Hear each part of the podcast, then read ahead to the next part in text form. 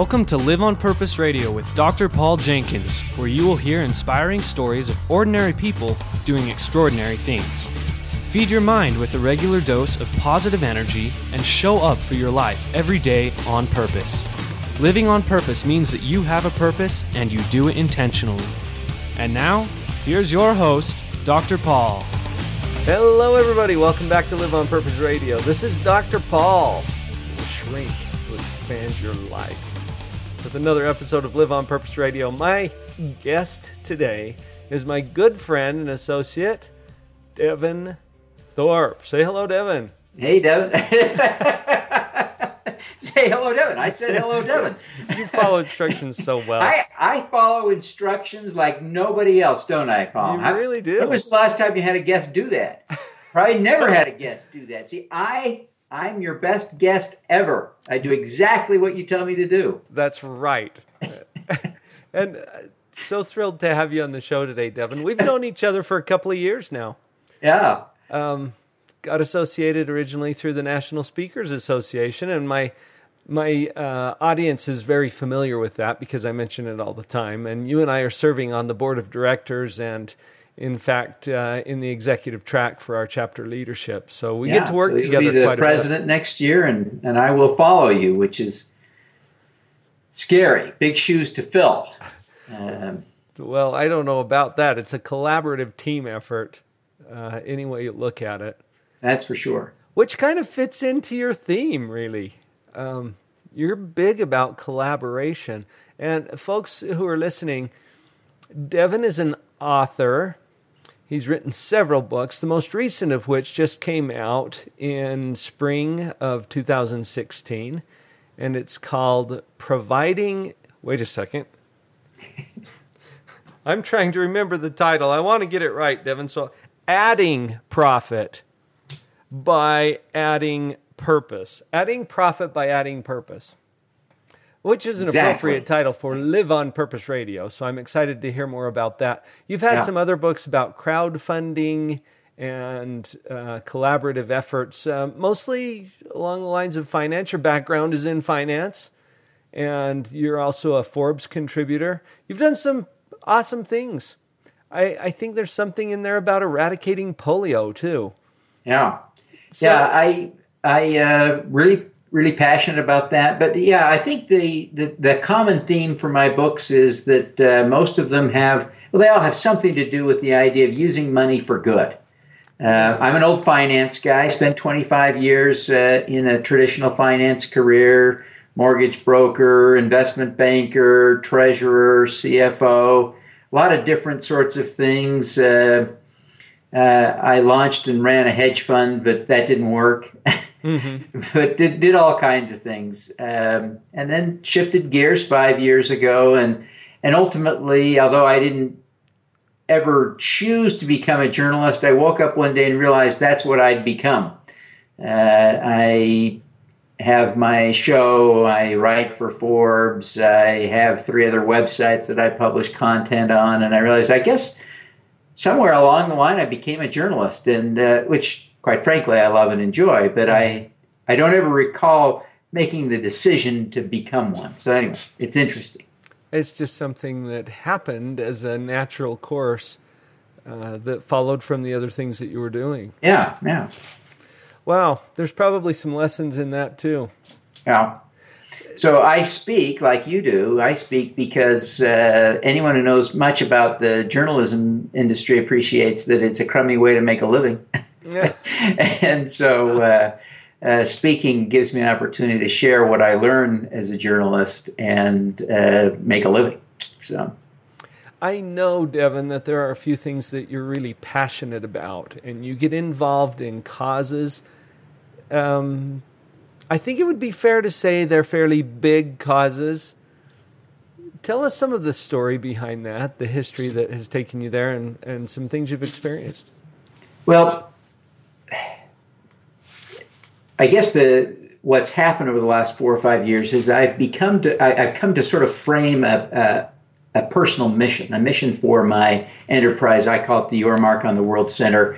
It's basically me and some contractors. But the work of the Your Mark on the World Center really is to address, solve, eradicate some of the world's big problems by 2045. That really comes from the idea of setting a goal last year to address them within 30 years, so 2015 plus 30, 2045. The thinking comes from studying the eradication of polio.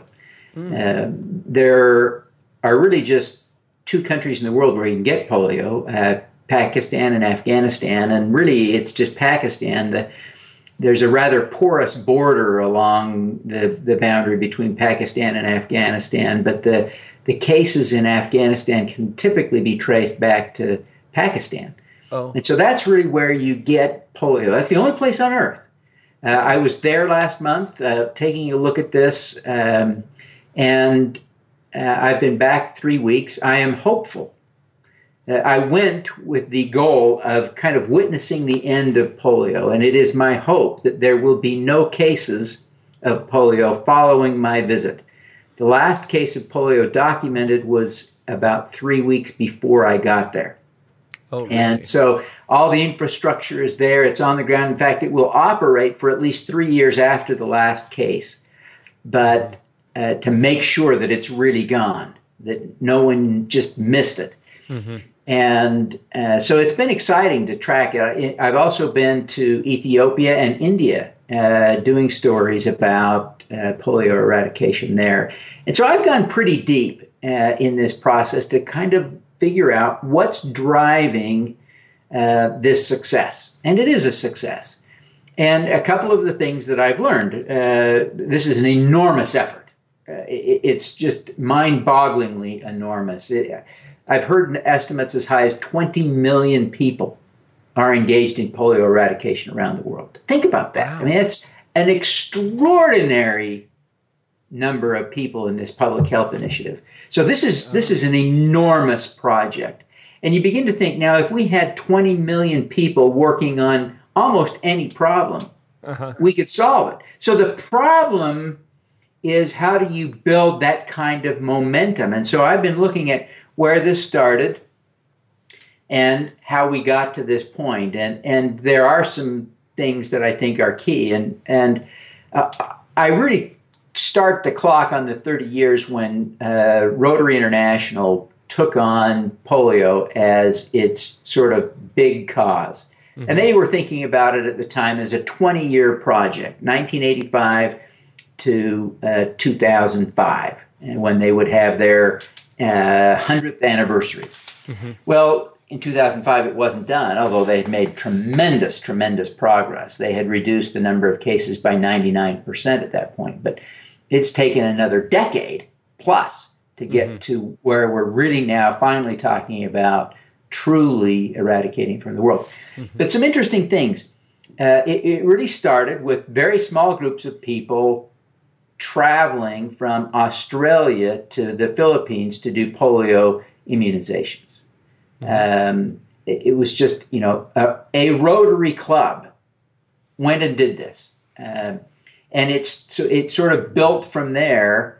And so one of the key lessons I take from this is that to start any movement, to start any big solution, it just starts by doing something, right? The first people who went to the Philippines organized one trip to go do a batch of immunizations, and they probably immunized hundreds of kids. But that tiny drop in the ocean started what has become polio eradication. And so,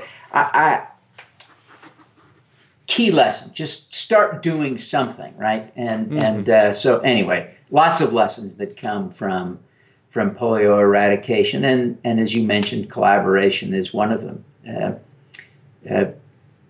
Rotary International, the organization that I talked about really kind of starting this, doesn't have nearly the budget nor the expertise to have done this on its own. It initially, in 1988, it partnered with the U.S. Centers for Disease Control in launching the effort formally, but really really and truly, it didn't gain real traction until after it got UNICEF and the World Health Organization involved. And it really got serious after the Gates Foundation started committing resources to it, because the Gates Foundation was really the first big funder that would put real dollars into it. Mm. Over the 30 years, Rotary's put in about $1.5 billion, but that's the annual spend today. Rotary's throwing in $35 million of $1.5 billion. The rest is coming from the Gates Foundation and governments around the world. So it's a huge, massive collaboration, and but it becomes the model for how we solve big problems. This is how you solve malaria. This is how you solve AIDS. This is how you solve poverty. Massive collaboration. So anyway, I will stop my rant there. Lots of people coming together for a common purpose. Yeah. And the purpose is always about elevating the quality of human life, about getting rid of problems or adding resources that can then be used by these people. Yeah, exactly. And you know, I am. We're recording this 2 days after this terrible shooting in Orlando. Oh yes, and. It's interesting. I think everyone in the world, with very few exceptions, would agree that that was a horrible, horrible thing that happened, and we need to do everything possible to stop it. But you and I live here in a very red state, and so I posted a little thing advocating gun control on Facebook, and my friends all flipped out. Right? You know, we're here in Utah, where everyone carries a gun everywhere they go, pretty much, and so. Yeah, all my gun friends are saying, "Devin, you're nuts. What we needed was more people in the club with guns. That would have solved the problem." And of course, my lefty friends all think that's absolutely absurd. It would just have led to more people being killed. Right. So it's interesting that there are some things about which we can feel very passionately, but on which there is not clear consensus as to a solution. Right. So we all feel strongly about, we don't want any more Sandy Hooks, we don't want any more Orlando club shootings, but we don't know how to fix them. And it's challenging sometimes, but there are things where, you know, we kind of know. Polio eradication, that's one where we kind of know what has to happen. So right. One of the things that we have to do in that process, I call proven or prove it. And that is, we have to use a proven solution, or we have to prove that our solution is the right solution before it can be scaled, right? Or should be even. Right. But really, you need the credibility of that proof that you're on the right path to really get something to scale. And right. That's one of the great disciplines we're seeing in the nonprofit world now, more than ever before. You know, the tradition in the nonprofit world was, show me a picture of a baby, and we'll all throw our money in, and we'll do it because that baby needs help. Mm-hmm. Now more and more and more, individuals and foundations are only giving money when they see data demonstrate that the program we're funding is successful. And that's kind of an important shift. So anyway, a lot of cool things going on. There are a lot of cool things going on, and more cool things to come. In fact, as we come back from this first break, let's dig into some of the principles that are behind the success of those movements. And I want to pick your brain a little bit more about the money piece, too. Would that be okay? Absolutely. All right, folks, this is Devin Thorpe at Live on Purpose Radio. We'll be right back.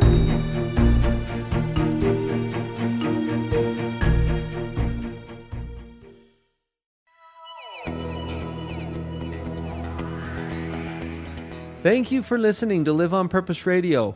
We're so glad to have you here.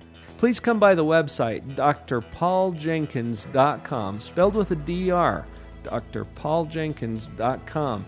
On the website, you'll have an opportunity to receive a free download. And while you're there, make sure you click on the social media icons. Come over to Facebook, where we will be posting these episodes as well as our YouTube videos and other content and announcements for you to share. Please like us, comment, subscribe, join the conversation. We're happy to have you with us here at Live on Purpose Radio. Let's all support each other to live on purpose. drpauljenkins.com.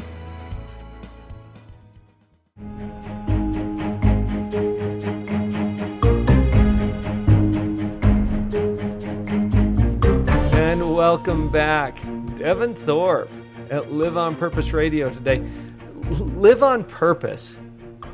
Devin, I'm going to tee you up with that just for a minute because your new book, the one about adding profit by adding purpose, includes purpose in the title. And you've got some sense that purpose has a key role in obviously the meaningful nature of whatever endeavor we're involved with, but also in the profit piece. Can you speak to that for a moment? Absolutely. Here's the deal. I think the book is about corporate social responsibility, the obligation that companies most often feel to do some good in the world. Mm-hmm. Now, sometimes that view, and I think quite often that view, comes from a sense of begrudging obligation. They view it as a tax. This isn't universal by any means, of course. Yeah. But a lot of companies view this as, our customers and our employees expect us to do this, so we've got to do something. Mm-hmm. When you come at it from that mindset, it really is just a tax, right? It's hard to convert that sort of negative energy into something that's going to be profitable. But what I see is when companies come at a cause with passion, the kind of passion and purpose that you talk about all the time. Mm-hmm. When people come at it that way, it energizes people. It energizes the employees. They become more productive. It energizes customers. They become more loyal. They pay a premium for your products. You become more profitable. And so you really can increase your profitability by doing effective corporate social responsibility that actually truly makes a difference in the world.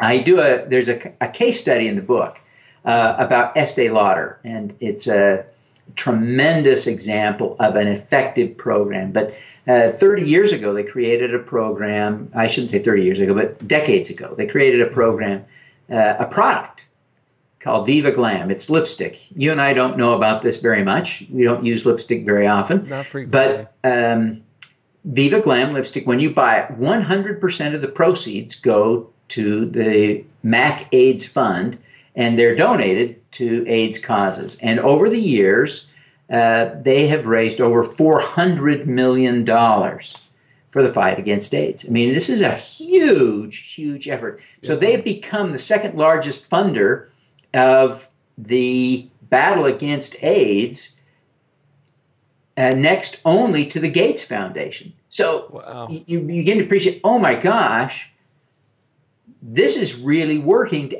actually make a real difference in the world. And I've spoken a couple of times with Nancy Mann, the senior vice president of corporate social responsibility and the executive director of the MAC AIDS Fund. And she assures me that this is profitable. And I think it comes to a profit.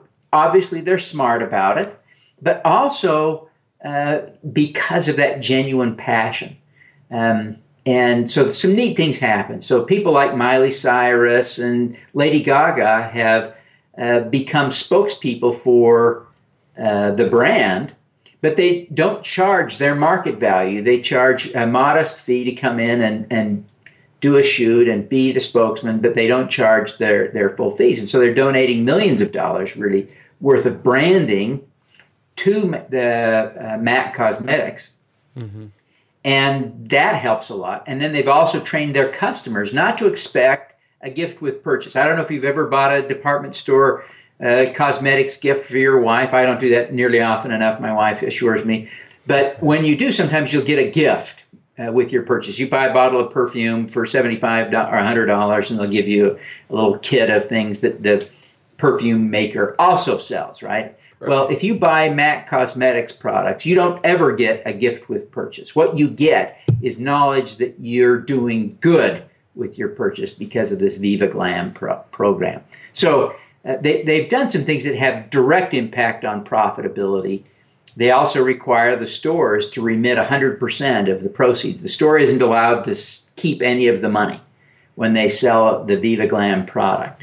So, you know, there are three key things that they're doing that improve the profitability, but it still costs them money directly on this. But they assure me that the company overall is more profitable because of this program. And that, I think, comes from doing something that really has impact. And it really ties into that purpose. When people understand that there is a meaningful purpose behind it, then they'll get behind it. That's right. And you're saying they even put their dollars toward it. You know, I call it a purpose program, right? Mm-hmm. When you have a good corporate social responsibility program, that's about putting purpose into your organization, giving your organization some sense of purpose that's beyond the goal of making money. Not that there's anything wrong with making money, but people tend to be more motivated by non-financial things, most of us, and engaging that part of us in all of our employees. I think that also energizes the organization when we view ourselves as going to work for a cause and not just for a paycheck. It's almost a paradox that if you do it for the money, it spoils everything. If you do it for some higher purpose, the money will come. Yeah. But it's more of a strategic side effect. It's not the main goal. Yeah. Now, a lot of people, I think, feel like me, and they feel a little bit anxious about the idea that we should be focusing on profit with purpose, because they feel like we should just do it because it's the right thing to do, and the focus should be on the impact. The key reason to be focused on profit along with this is that if a company is making a profit along with the purpose, mm-hmm. they'll never stop doing the good, right? They'll never stop building on that purpose. They'll never stop championing the good. The folks at MAC Cosmetics are not going to stop selling that Viva Glam lipstick until AIDS is done. And then I suspect they'll pick a new cause because they that purpose becomes so powerful and it's so integrated into the profit structure of the business that you wouldn't dare quit doing it, right? So you can see that by adding profit, you actually also add purpose because you create an infinite ability to do good when you tie your profit directly to the good you're doing in your organization. Well, it becomes the economic engine for the mission. Exactly, exactly. And without that, it dies on the path. Yeah, yeah. It can't go anywhere without it. So yeah. I think that's really important to acknowledge. The profit is not the purpose, but right. The purpose drives the profit, and then the profit fuels the purpose, and they work hand in hand that way. Yeah. Yeah. Virtuous cycle of positivity. You know, it's right. Really, you know, that purpose-driven profitability is I think the key to really solving some of the world's big problems, because it unleashes money that really hasn't been fully unleashed in the past. When we use the profit incentive aligned perfectly with purpose, it allows for things to scale more quickly, more effectively, more broadly. You know, so we think of it in social entrepreneurship terms in, you know, small villages around the world where mm-hmm. we see extreme poverty. It's not that people there have no money, it's they have tiny bits of money. But what if you could sell them something very inexpensively that would make their lives radically better? There's an opportunity there, right, for someone to sell that thing, mm-hmm. And tremendously bless their lives. And of course, one of the key things that's being sold now into villages like that are all kinds of solar tools, ranging from just a solar lamp that you hang outside all day, and then at night you have light to read and cook and do all your things in the evening and study. So kids get better education, you can be more productive, et cetera, et cetera. I mean, it's just life-changing with a $13 solar lamp, right? But there are all kinds of things like that scaling up from the solar lamp that we're seeing being deployed in the developing world that can be sold profitably, that also have huge positive impacts on the lives of the people that they're being sold to. So neat opportunities all around the world to leverage the power of profitability for purpose. It's interesting, Devin. You're bringing together some traditionally conflicted ideas between doing good, making a profit. And what I'm hearing you say is that you can't separate those two. They of a necessity have to be joined together, yeah. and then they drive and support each other. Yeah. But to focus only on one can separate them, but often when you do, you have obviously you do less good if you are seeking profit without doing good, and if you're seeking good without that profit motive, you may be limiting your ability to scale and have impact. Now, don't get me wrong, there are some things that are vitally important around the world that need to be done in a nonprofit setting with traditional donations. That's, in my view, never going to go away. Mm-hmm. People are often critical of that model who get into this social entrepreneurship, impact investing world that I live in. And I point at the Catholic Church. I mean, the Catholic Church has been around for 2,000 years, and they've operated 100% of that time on a donations model. Right. The donation model is here to stay. It's not going away. Yes. I'm not worried that we will do away with nonprofits. But if we can add to that ecosystem people who found opportunities to do things profitably for good, I think we can accelerate good and really create synergies between for-profit organizations and nonprofits and solve some of the world's biggest problems. Well, even from poverty to AIDS and malaria. I mean, it's exciting to think about. Even backing up a step or two, even those nonprofit organizations that you're talking about who receive donations from whom? Well, people who have made a profit doing good things to raise That's right. People who have jobs for companies that are profitable, people that make a profit as entrepreneurs. Yes, exactly. The donations come. It's that money generally all comes from profits. Even governments, right? Their revenue comes typically largely from profits, corporate and personal profits. And so, yes, all the money can be tied back to profit. So we don't want to vilify profit, that's for sure. Well, a book that I read once posed the question, you say that money is the source of all evil. Have you ever asked what is the source of all money?